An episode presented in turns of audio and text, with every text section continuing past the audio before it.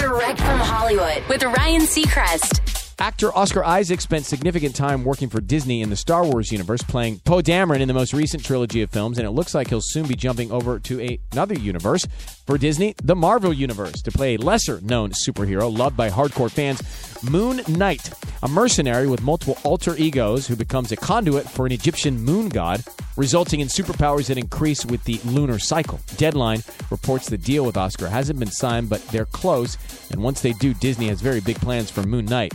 A full series with a budget and scope as big as The Mandalorian on Disney Plus. It's being written and executive produced by Jeremy Slater, who adapted The Umbrella Academy for Netflix. Look for it in 2022 on Disney Plus. That's direct from Hollywood.